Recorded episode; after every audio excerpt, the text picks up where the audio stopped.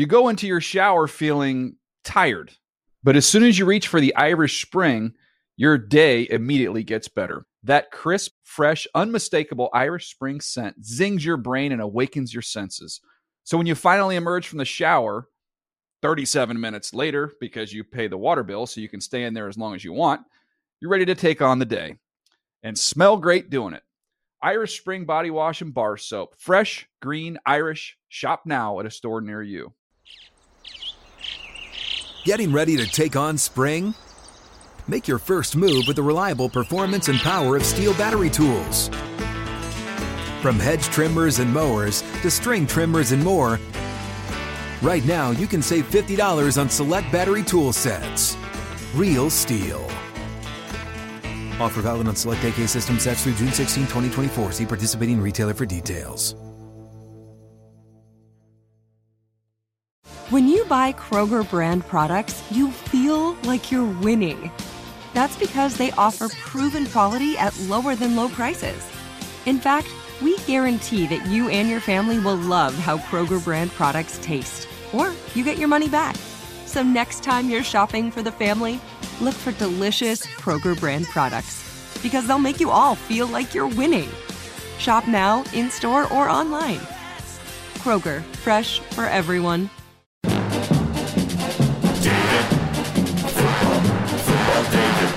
The Dave Damashek Football Program. Available on iTunes or at davedamashek.nfl.com. Now here's your host, Dave Damashek. Hi and hello, football fans. Welcome to the Dave Damashek Football Program. I hope all's well wherever you are here in Studio 66. We're not in Studio 66. We're in a separate room. As a matter of fact, the very studio where the Dave Damashek Football Program launched. What, about 7 years ago? Anywho, we're looking forward to the title games on Sunday. And as a matter of fact, I decided we talked to Willie McGinest, as we've been doing these last few weeks here, and it was such a compelling conversation. I said, listen, if any weekend demanded that we do an extra podcast for you, we do it this week. So Willie McGinest and I kibitzed for a half an hour about the Patriots, the Steelers, the Jags. It's great stuff. You're going to want to tune in for that. And by the way, if you've heard my prediction about the Patriots and the possibility that they might change head coaches or the head coach might decide to change his location, I float that to Willie McGinest. His response on that is interesting, too. Also, our sideline reporters have been very busy this week. Eddie Spaghetti, our chief sideline reporter, caught up with Brandon Marshall, not the Jets receiver, nay, the Super Bowl champion linebacker from the Denver Broncos. They commiserated about having famous names, but being the less famous version of that famous name.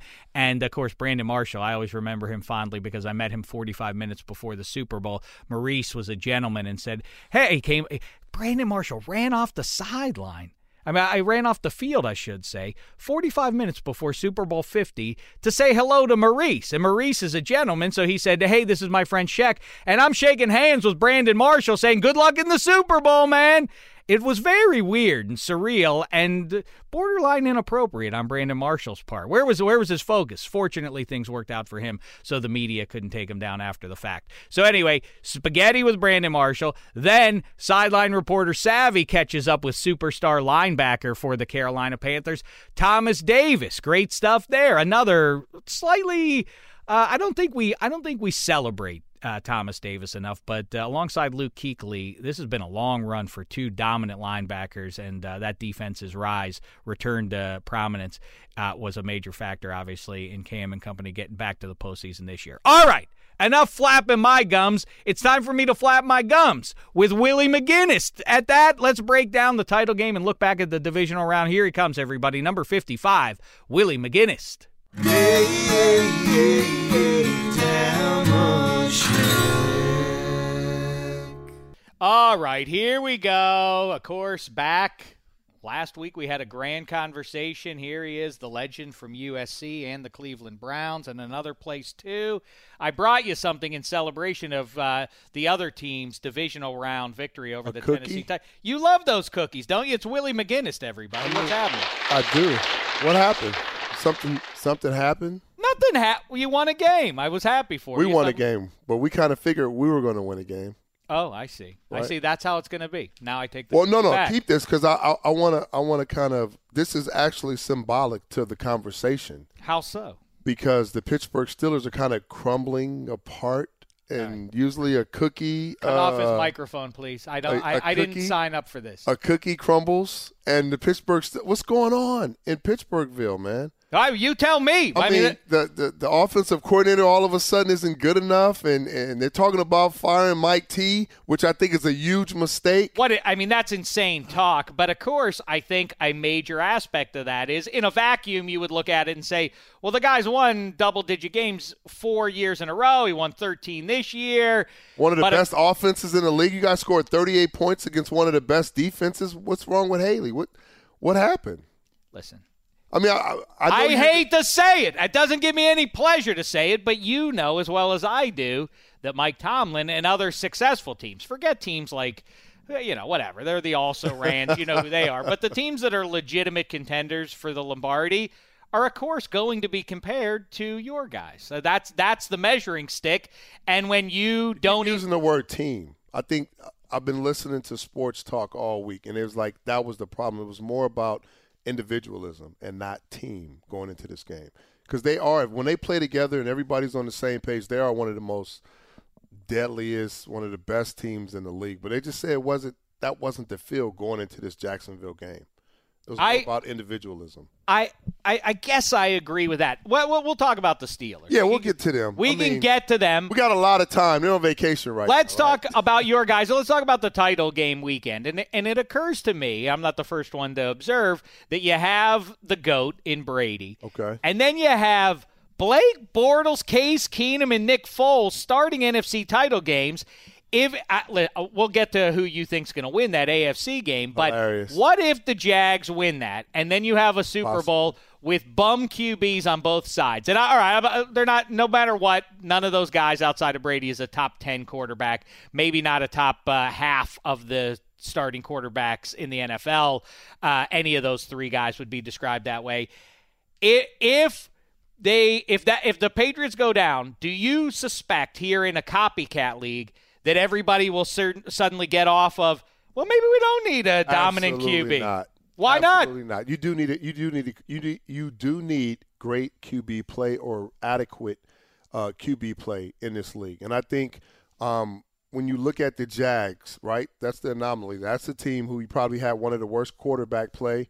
But remember, the Denver Broncos won a Super Bowl as of late. Well, that's the point. With poor quarterback play. But to get there, remember the run that Brock went on, 5-2, played really good, and they did just enough. But you got to have the right mixture in the other components. You got to have a great defense. You got to take the ball away. You got to score on defense. You got to have great special teams, and you got to have a great run game, or at least a sufficient, running game to get it to third and manageable. And I wouldn't clump Case Keenum into. I know how he's played. I wouldn't clump him into that, and I wouldn't clump Nick Foles, because Nick Foles came in for a few weeks and kept it together, but it was Carson Wentz. It was great quarterback play. That's absolutely fair. The Eagles are obviously not the number one seed if Nick Foles starts in September all the way through. That's a fair point. As far as that goes,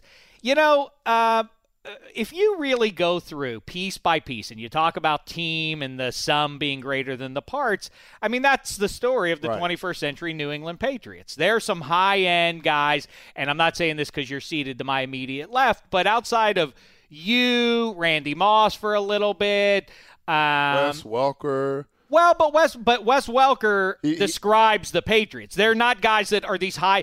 You are the anomaly with the Patriots because there aren't high pedigree guys on that roster. Here's the thing. We said that about Seattle. Remember when everybody started talking about their receivers, they called them pedestrian. Well, you have to give guys an opportunity to become superstars, right? Isn't that what happened with Doug Baldwin? They called him pedestrian. He took it personal. Now he's one of the best receivers in the league. It just doesn't happen when you just put a guy in there. So sometimes it takes time for guys to develop into that. Some guys will, some guys won't. But you got to give guys the opportunity before we start, before they become superstars. It's funny because I keep describing this Jacksonville defense. What distinguishes them from the Seahawks is that the Seahawks and Patriots have a lot in common, which is they have a lot of guys undrafted. I heard guys with chips on their shoulder. That's it, right? But the Jags don't have that. They just believe that we're the best. Look at us. We're all five-star studs. Well, they've had an opportunity to draft really high for a number of years. So if you can't acquire like really good talent, then something's wrong in your front office. And they've been able to do that. So you look at their secondary, you look at the guys they got in free agency. I think that plays a part in it too, with Calais Campbell, Marcel Darius, Bouye, bringing guys over to add with the draft picks and the nucleus you've been building. And Ramsey and Fowler. I mean, they're studs. But I gave you four guys. Malik Jackson, that's come from somewhere else. Barry Church, that's come from somewhere else. So you got 5 or 6 guys on that defense or free agents that come from another place, and you've drafted really well with Ramsey and Miles Jack and Fowler and guys like that. So with our success in New England, I think with other teams, when you look around the league, you can't do it all through the draft. Else the Cleveland Browns have the best team in the league, right? Because they draft They draft number 1 or top 5 every single year. Well, forget that, because they are, and no offense to the Browns, but they're also Rans at this point. The Steelers are not. And if you look at the roster and put them side by side, you look at the starting 22. Make your smile at me all you want, McGinest. I'm telling you something. What's the point? I want to get your point about it's ultimately a compliment. I'm not waffling anything. No, your roster, about the roster. The roster. Pittsburgh's roster. If you look at the starting 22 of the two teams, Steelers and Patriots, how many Patriots piece for piece are better than the Steelers? Gronk? Why, because they didn't go high in the draft? Or are we talking on paper? Because they got high the way these things are typically measured, yeah. Because their best player, the GOAT, you call him, was a 6th-round draft pick. So now we can't really measure by how high you went. It's how productive you've been. I guess I'm getting at the difference in coaching is hard to fathom 15 years or however long Belichick's been there. All the success, they're 2 wins away from another one. And it really is remarkable that he sort of found this I don't know what he figured out in New England that has allowed him, with Tom Brady accepted. I mean, early on, Brewski, and then maybe Rodney Harrison, Richard Seymour, and so on. Ty Law, yeah. You guys were defensively loaded. I guess I'm coming back around to this thing about maybe I've been duped. I'm one of the millions who got duped that thought this quarterback league thing must be valid because look at who keeps winning the Super Bowls. But when you look at it, Brady's early rings are owed at least as much to the defense as they are to any of the offense. He had some part in it, but there were some 2-minute drives in those games that he got us in. You got to make plays as a quarterback. You can't hide your QB forever. In pressure situations, when you need to put the game on your back, and we have not seen Blake Bortles do that. We have seen Case Keenum do that. Nick Foles had a small sample size where he had – some of that, but it hasn't been consistent. So we always compare the great quarterbacks. We saw Ben do that this week. We saw him do it time and time again. And we were just talking about this in our production meeting.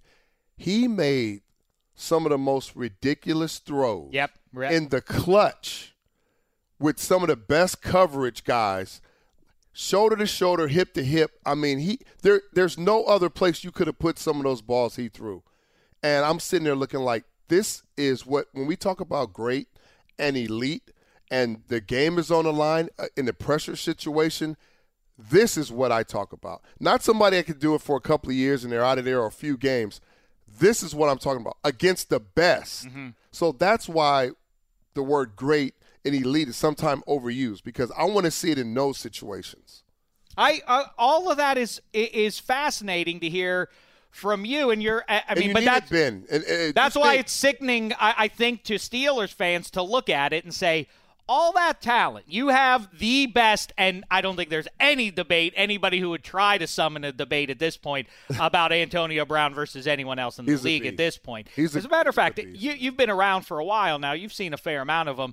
You've seen Jerry Rice, Randy Moss, T.O. Where's A.B. rank in that group? He'll definitely be a first-round Hall of Famer. I know that, but let's get serious. He's right up there, and pound for pound. And the reason why I like him, I mean, separate outside of Randy Moss and some of these other guys, well, Jerry Rice did it, but Antonio Brown runs every single route. He runs the entire route tree, but he runs it. He can run it from any position. So he's not just a slot. He's not just the X. He's not just the Z. He can play all of them, and he runs every single route. That's what makes him so special. All the receivers can't do that. Like, Chris Carter was a guy that could probably do that. Mm-hmm. Like, you know, you have certain Jerry Rice, of course, was a guy you could do Keenan that. Allen can do Keenan that. Keenan Allen can do that. There's certain guys that can do that. Everybody can't. Randy Moss cannot do that. He is, in fact, the freak. Right. As they, I mean, he's just a great athlete, but I don't think he would run. There's certain routes he didn't want to run. Right. You know, he didn't want to run. I guess my point is, I think at this point, Antonio Brown, at worst, is the third best wide receiver of the Super Bowl. Well, he still has a long way. I know he does. And I'm not ready. Like, and Megatron is another guy. You know what I mean? AB over Megatron. No, I'm just saying Megatron's another guy because he's so hard to defend because of speed, height, and all those different things. And he ran every route. In spite of that, and the best running back. This team is, I mean, they've gone to a title game together. They're not even going to get to a Super Bowl, you perhaps? Know what it was? You don't even know what's going to be. Why do you think – give me the main reason why they didn't win that game. And I'm going to tell you my main reason. The main reason. Boy, that's an interesting question. Just one thing. I mean, one thing I will point to, I don't know what your response is going to be for the overall 60 minutes, but I thought that was a humongous call by Marone to go for it on 4th and goal from the 1-yard line because I figured they'll kick the field goal. The defense. He's looking at his defense. He believes in that defense. But I think that put the Steelers on their heels from the word go. Wow, they're going to – they're going to press this thing. They're going to play bold kind of ball today. Uh-oh. They didn't come to lose. So when you look at, hey, we're going to go for three or the touchdown, we're going to win this game or we're going to lose it. We're not going. It's not going to be close. And it ended up being close. For me, when I watched the game, and I watched the game again, I'll probably watch it again because I want to study the Jags a little bit more. It came down to situational football. And a lot of that has to do with coaching. Everybody, that is what everybody on the banks of the Three Rivers is pointing at right now. I can assure you of that. There's a lot of calls. There's a lot of situations that I thought the Steelers could have probably did a little different. Now, we gave them a better opportunity to win that football game. Besides the great play, there's some things you can't account for. There's players that go out and make plays. I can give you the blueprint and you can go out and execute it, but the players got to execute it. But I just think when the game became really close – and the Steelers had a chance to win that game, the situational aspect of it didn't live up to expectations, which I thought they could have did a better job. I mean, I agree with you. Everybody's talking about those two fourth and ones. I thought in the second half I was certain that they were going to – and I've gotten conditioned to it. You know, people are ignoring the fact that the premise under which Todd Haley came into the Steelers was – turn him into more of a pocket passer. We can't continue to play season after season with him going down for 4 or 6 weeks every season, and he has gotten the ball out of his hands more quickly than he used to.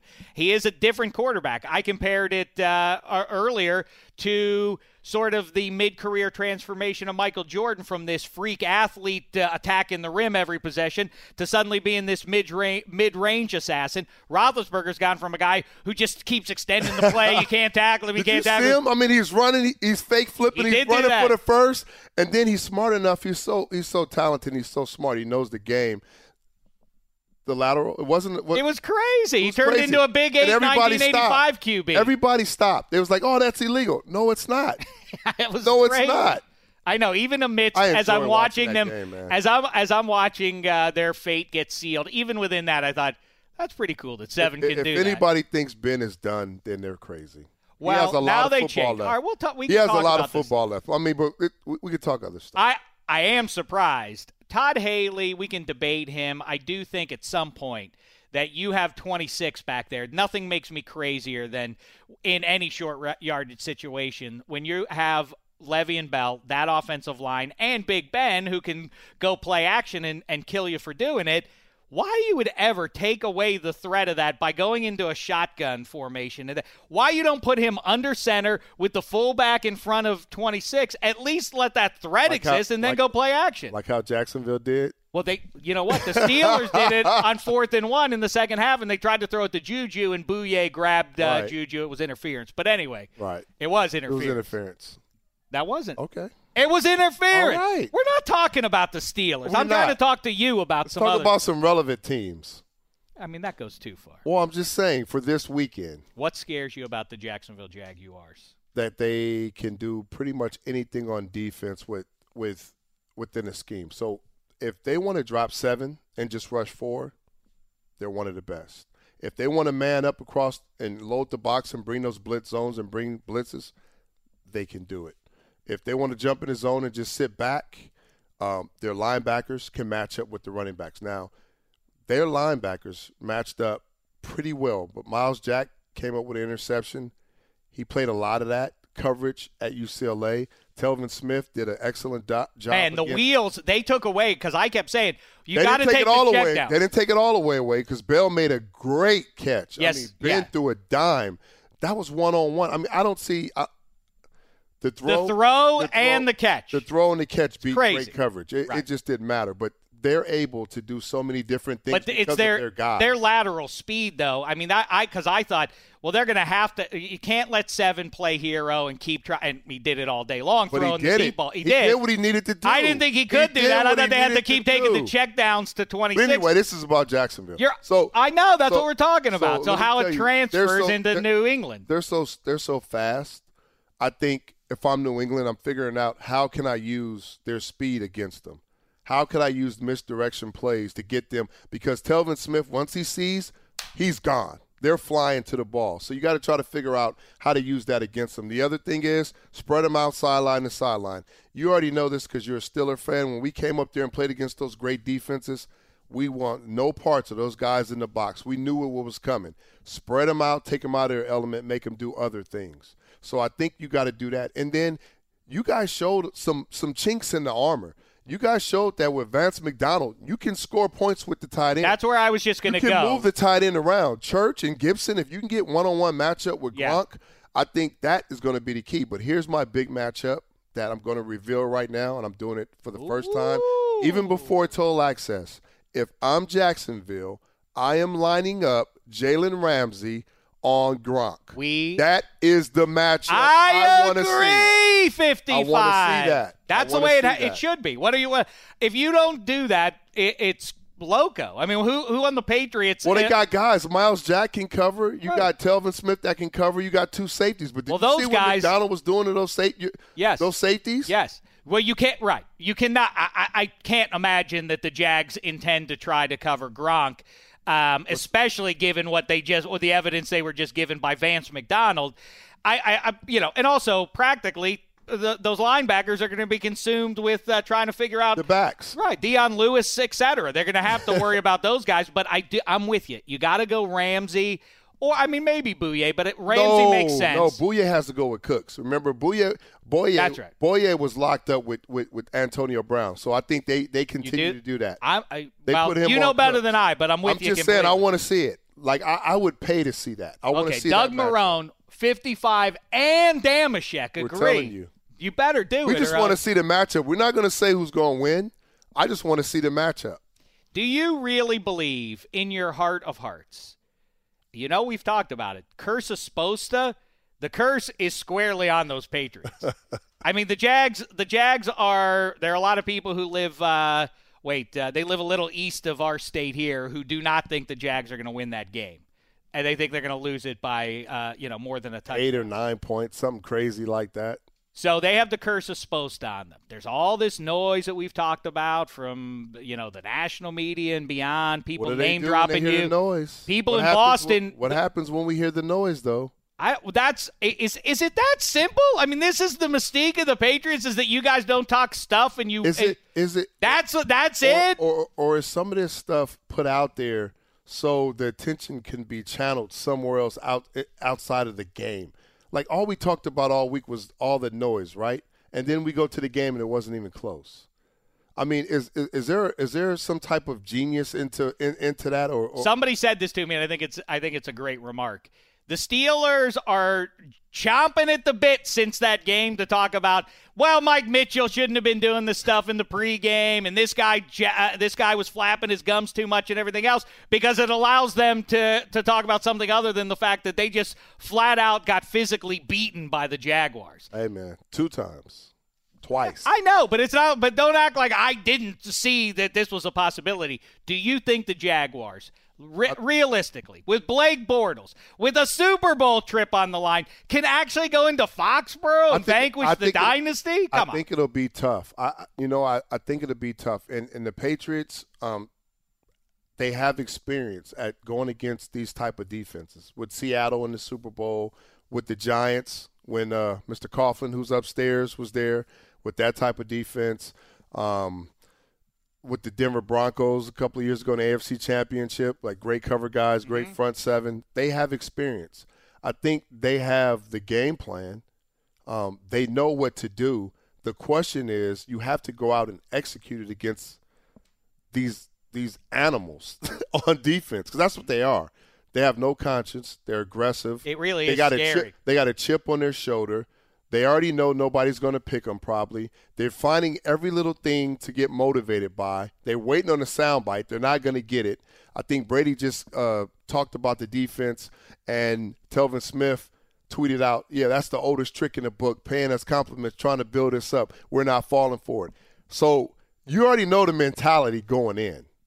You already know the mentality. So it'll be a great matchup. It's going to come down to, though, I thought Blake Bortles and Hackett, I think that's his offensive coordinator, did a great job of designing plays to fit what he is capable of doing. He threw the ball down the field a couple times. And all set up by play action from the first drive on. No, I'm talking about the long play to Cole. Yeah. And then the other play to Marquise Lee. Now, the play action is what really won them the game. And he was feeding the tight ends and backs. I mean, you throw a swing pass to Yield and it goes 40 yards. That can't happen. Not I know. When you're that's, I feel bad to say it, but that's on Willie. Right. He so took, that, I don't know what Willie. Well, I'm just saying that's lost out there. But that's situational football. Right. Know the situation. Let him catch it. Break up. Make a tackle for 5 yards. You're off the field. Doesn't turn into a 40-yarder. So I think the Patriots defensively, Matt Patricia understands what they'll try and do offensively, and I think their defense is playing pretty well. Nobody's talking about them, but they're playing really well. They've since week 5, the number 1 team in the league have not given up points. So I think this game, though, Blake is going to have to score some points. And I'm not talking about, like, the play action. I'm talking about he's going to have to make plays in some crucial situations. So we'll see what happens. I agree with that. And one more thing that I just recall from the 2015 AFC title game in Denver, it seemed like that same premise. They put Talib on Gronk, and they silenced him for most of the game. Showing that today in total access. Well, don't give it all away. Gronk was awesome, obviously, down the stretch. He made one of the 3 or 4 best catches I've ever seen in my life. He was doubled on that play. On that fourth down. He was double-teamed on that play. Don't tell me about any other tight end in history. Go watch that play in the clutch. That's fourth down. He catches it with guys draped on his arms and everything. But anyway, for the majority of the game, it worked to leave on Gronk. Got to have a mixture. And it was all those – they all day. Go back and watch that game. The Patriots tried to hit the wheel route all day, and the linebackers go ahead, Tom. You want to hold on to that ball for an extra? We're going to get to you before you can get they were getting there. The front seven. They were getting there. If the Jags can do that, I guess they have a chance. I'm not – They do. No, you're right. They have a – I'm not going to sit here and say they don't have a chance. I'm not saying that anymore. I'm not saying that about Case Keenum. I'm not saying that about Foles. I'm not saying that about anybody. I actually picked Philly last week. I picked the Saints until this miraculous missed tackle happened. I would have been right. I would have been, except for your game. I would have been right on. I would have been 3-1. Still hurts me that I'm not. That I didn't go. That's what hurts. 3-1. At least I didn't go 3-1. Well, if I go 3-1, what am I doing? Well, you guys would have won if I waited 51 weeks for this rematch, and now I don't even get it. How do you think I feel? And you're belly aching about your divisional round picks record. Let me ask you something. You mentioned Matt Patricia. We talked about this a week ago. On a human level, you said what's a business, Josh McDaniels, Matt Patricia, they're moving on, but all right, they know they have a task at hand. They're going to focus in. They're pros. Right. But I mean, listen, if I knew I were going to another job and it wasn't in L.A., it was in Chicago, let's say, I would at some point I'd be like, well, we better figure out where we're going to live. We got to what should we buy a house up there? What's the market like? Should we check that out? And by the way, who's our quarterback? There's no way that they're thinking that they're spending some time thinking about, like, wonder how Andrew Luck's going to be. Is he going to be healthy for me, or do I need to work around Jacoby Brissett? Aren't they thinking that on some level? I think those are great things to have to worry about. If you get an opportunity to be a head coach in this league because you've worked under a system that's been successful for over a decade and you've had a lot of success, I think as an offensive coordinator, the first thing you want to look at is, what am I working with? You know, Kyle Shanahan went to San Francisco and he was like, wow, what do I have to work with? This is a total rebuild. And then a gift was handed to him, right? So, and then they start winning games. So now he's like, okay, I can work around certain things.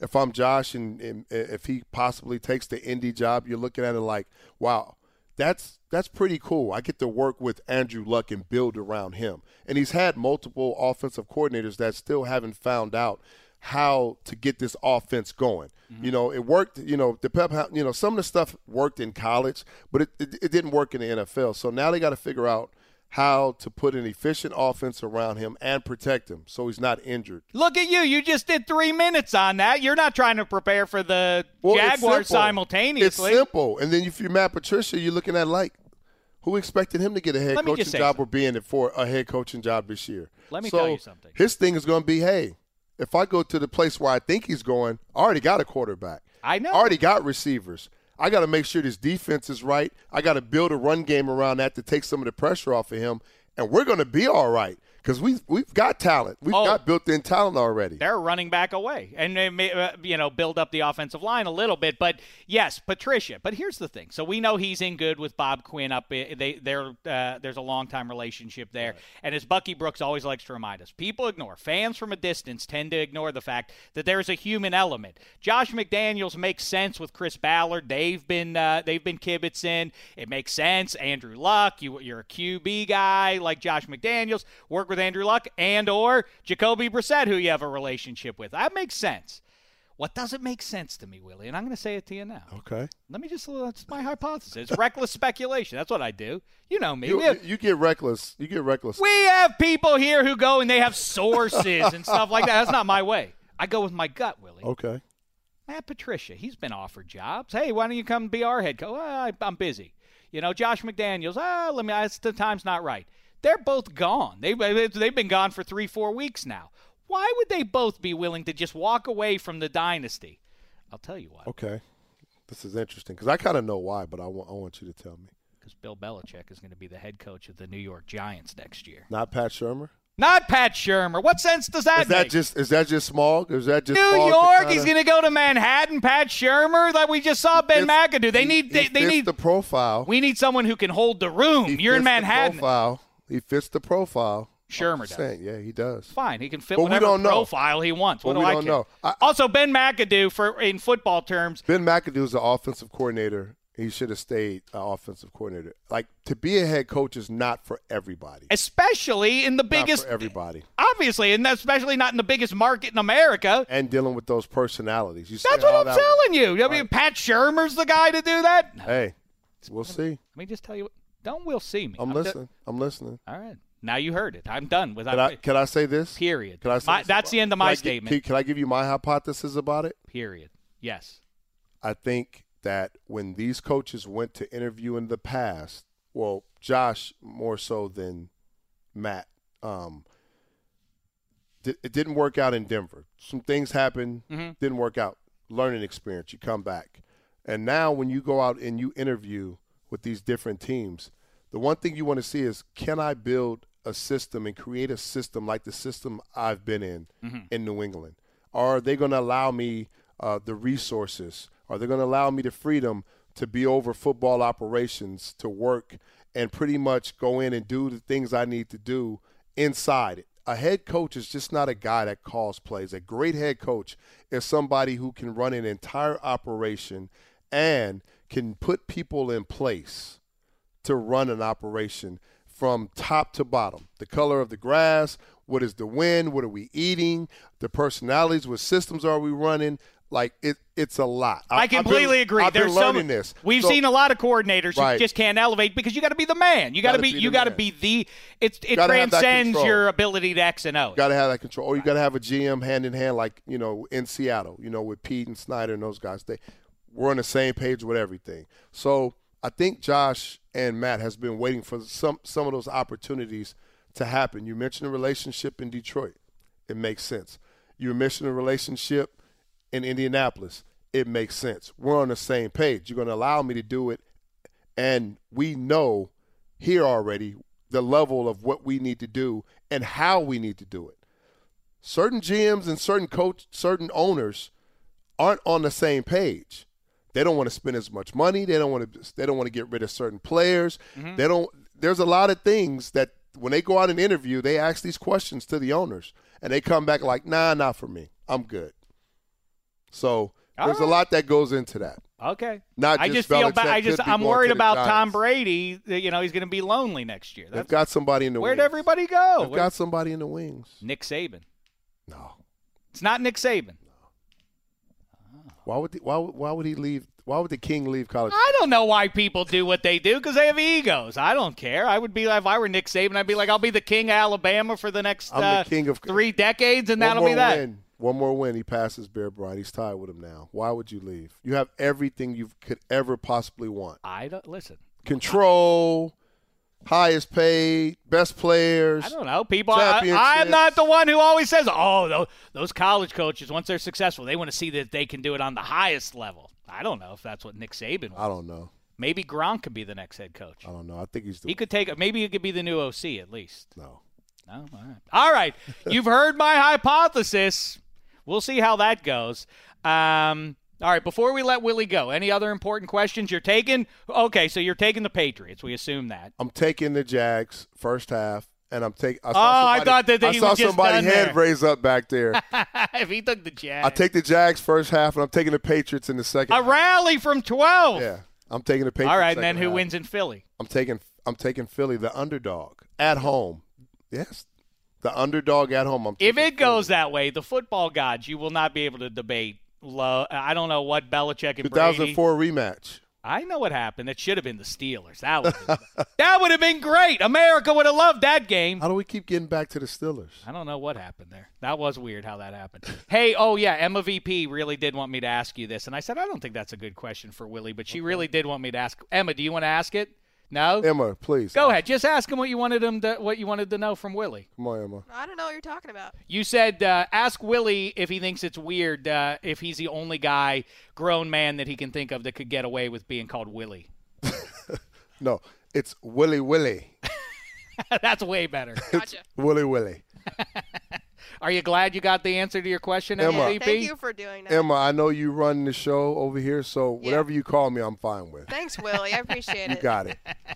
There he is, the great Willie McGinest. Have a good time with your friend Maurice up there. He's going to be up there. Yeah, and he's picking the Jags. He's been right.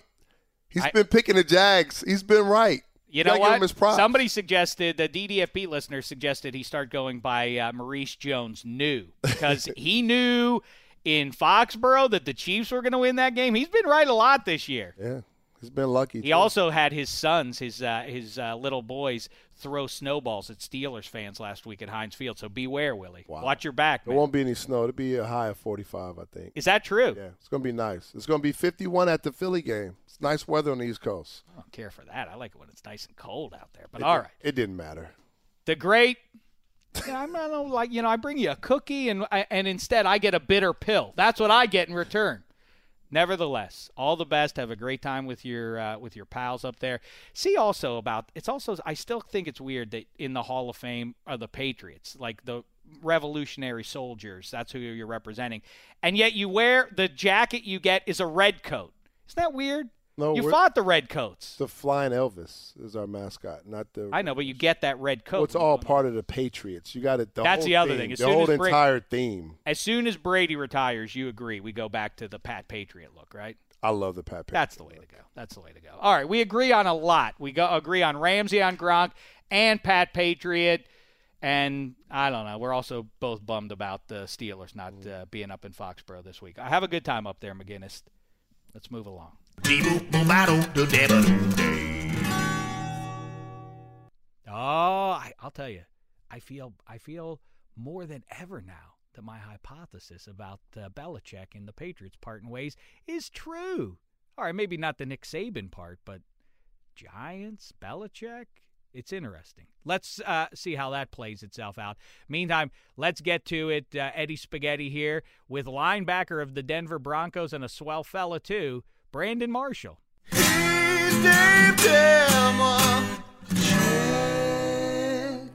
All right, Sideline Spaghetti here with Broncos Super Bowl winning linebacker Brandon Marshall. Brandon, thank you so much for joining us today. Thanks for having me. All right, so me and you have something in common. My name is Eddie Murphy. Your name is Brandon Marshall. Okay. Now, everyone seems to know Brandon Marshall, the receiver, and Eddie Murphy, the actor, comedian. Yeah. But it's like, where's the love for us? Right, absolutely. I mean, you know, I get misconstrued for that guy almost every day of my life, honestly. Yeah. And it's quite upsetting. Yeah, especially because, you know, you won a Super Bowl. I don't think Brandon Marshall, the receiver, no offense to him, I don't think he has a ring. You have the ring. And it's like, Eddie Murphy, you know, you're in movies. Wow, like I'm doing silent reports here. So I think, like, we kind of probably win this one. Don't you agree? Yeah, I definitely agree. You know, I don't see why they get you mixed up with him because, obviously, you know, you have more accolades. And thank you. Yeah. Yeah. So speaking of the Super Bowl, it's coming up in a few weeks here. And like I said, you won one. If you had to give one piece of advice to somebody, maybe a younger player, somebody who's not been here, no advice for the Patriots, but like somebody who's on an up-and-coming team, what's like the one important thing you'd say, not even during the game, but leading up to Super Bowl?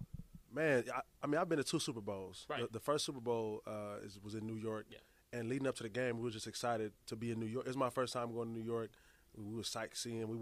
I wasn't saying we wasn't focused, but – you know, it was a little lower focus than we went to San Francisco. So you got to focus leading up to the game.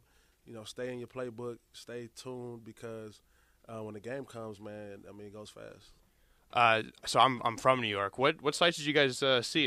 Tell me, what was the best part about the Super Bowl? Because like people don't know the Super Bowl in New York. Yes, it's New York, but the game's in East Rutherford, New Jersey. So, but you guys were over in Manhattan. I mean, we stayed in Jersey City. So then you know we just took the. You know, we drove over, you know, on the bridge, whatever. But you know, the first two nights we didn't have curfew, so you know, we went to went to go see some shows, you know, exotic dancer type shows, and you know, that was fun. You know, I think that was a great part of New York that we experienced. It's definitely a great city. But you're from Vegas, though, right? Yeah, I'm from Las Vegas. Oh, so all right, you're hanging out in New York City. You got that city like the back of your hand. I'm sure Vegas, you know pretty well. The NFL is coming to Vegas, the soon-to-be Las Vegas Raiders. What are your thoughts on that? Are you excited to play there, or are you more excited to have the opposing, you know, see how these other players from other teams come in and have like the Vegas flu? You know, I'm excited to play there. You know, I mean, I think almost every player goes to Vegas in the off season. But it's different living there, you know, when you have access to the strip every day. So I'm interested to see how they're going to handle that. But you know, I definitely can't wait to play in front of the home crowd. What's your favorite thing to do in Vegas? If somebody who lives there, I want to see if the answer is different than people like myself who have to visit there. Oh man, my favorite thing to do, to hang out with my family. Really, you know, I hang out with my family a lot, my friends. There's a lot of stuff to do in Vegas. Definitely. You know, but I'm gonna go with my family. That's a good, nice, safe answer. All right, so we'll wrap it up here with this. I got to talk about your Broncos. There's two very, very good defenses in these playoffs right now, the Jacksonville Jaguars, Minnesota Vikings. When you guys won the Broncos, you guys had what people call one of the best defenses of this generation. Which defense do you think is similar to yours? Not calling them better, but which one is similar to yours or in style of play? Or do you think, like, hey, like our defense carried us to the Holston Bouye Trophy? Which of those teams do you think has the defense that could do that? Oh, man, honestly, I think Jacksonville. I think their defense was very similar to ours in 2015. You know, we had two special corners, actually three special corners, and they have three really good corners. We had edge rushers. We got to the ball. We had linebackers. We had safety. So I'll go with the Jacksonville Jaguars, and they could definitely carry them to the Super Bowl. I have to agree with him. This is the one and only Brandon Marshall. Dave. Well done, Spaghetti. You asked the hard-hitting questions, and you also told Brandon Marshall all about your life story, which I think he was fascinated with as well, if I was hearing things correctly. Now, here comes Sideline Savvy catching up with Carolina Panthers linebacker Thomas Davis. Take it away, Savvy. Dave, da-da-da-da-da-da-da-da-da-da, Dave. All right, guys, Sideline Savvy here with Thomas Davis, linebacker for the Carolina Panthers. Thomas, we have something very important in common, and that's that we both went to the University of Georgia. So how are you feeling after Monday night? A little hurt, but, you know, I'm excited about what the program is. Yeah, and, you know, I'm getting over it day by day, but do you have any recommendations of, you know, how do you get over stuff like this? You know, with your Super Bowl loss, I know you're in tune with this. I think one of the things you do, you reflect back on the magical season that they had, and you go and you look at some of the recruits that we're bringing in, and, you know, that just recreates that excitement all over again. Yeah, and, you know, being from Atlanta, I don't want to keep you down too much. So the Falcons still have a chance to win the Super Bowl. So, you know, that's exciting. I knew you were about to say that, but I'm not very excited about that. You know, hats off to the Falcons, but I'm no longer a fan of them. So, yeah. Oh, bummer. I hate to hear that. Well, you know, coming from that, there was Cam Newton. He's an impressive player on the field. Do you think he's on track for Hall of Fame? I absolutely think that by the time it's said and done, that Cam Newton will be a Hall of Fame player. Yeah, and, you know, you guys have also had an incredible season and dealing with that loss on Sunday. But, you know, there was a big play, the intentional grounding. Do you think that Cam was out of the pocket? Absolutely was out of the pocket. There's no way as a referee that you can make that call in that situation with, you know, what was at stake with the game being on the line. For them to make that call, I think it was definitely a horrible call. Yeah, you know, that was a huge game-changing play. But now to get to the real facts, do you think Luke Kuechly or Cam Newton is more handsome? I plead the fifth on that. I'm not answering that question. No, you have an answer. No. Come on. No, you know. You know what? The answer is me. You. Yeah. Wow. Can't you tell? And, you know, that is a really hot take. But you know what? Hey, Thomas Davis, more handsome than Luke Kuechly and Cam Newton. You got to say about that? Go Dogs. All right. Now, next, we've got the Panthers in an overhaul right now. So you got a lot going on. How are we feeling about that? You know, sometimes change can be good. You know, I feel like, you know, Coach Shula, he did a really good job for us, and Coach Wilkes, he did a tremendous job. You know, Wilkes is up for a few head coaching jobs, and, you know, hopefully for him being the man that he is, he will get one of those jobs. And, you know, we have a bunch of coaches waiting in the wing. You know, from a defensive coordinator standpoint, I feel like our linebacker coach, Al Holcomb, is a great candidate for that job. And, you know, hopefully if Coach Wilkes gets that job, he's going to get that one. But we've hired Norv Turner. You know, the guy's been really good in the league for a very long time, and I think he's going to be good for us as well. All right, so exciting times. You got the support all over. No hurt feelings to Wilkes. You want to see him succeed. Absolutely. I want to see Coach Wilkes do well, just as Coach McDermott left us last year to become a head coach, and he did well, got the Bills to the playoffs for the first time since the 90s, and expecting nothing but good things from both of those guys moving forward. Yeah, and I think relating back to the University of Georgia, they had quite the overhaul a couple of years ago, and we see where that got them in just two seasons. So maybe the same for the Panthers, but hopefully not too good as a Falcons, repping the Falcons. Ouch. All right, Dave, I think that silence sends it back to you. Dave Damashek.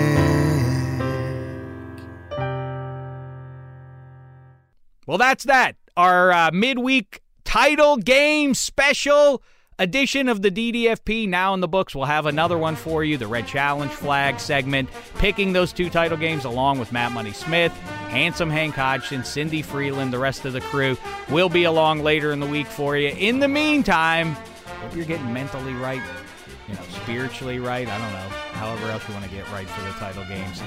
Talk to you in a couple days with our final picks before these title games. Until then, it's been a thin slice of heaven. You go into your shower feeling tired, but as soon as you reach for the Irish Spring, your day immediately gets better. That crisp, fresh, unmistakable Irish Spring scent zings your brain and awakens your senses. So when you finally emerge from the shower 37 minutes later, because you pay the water bill so you can stay in there as long as you want, you're ready to take on the day and smell great doing it. Irish Spring Body Wash and Bar Soap. Fresh, green, Irish. Shop now at a store near you.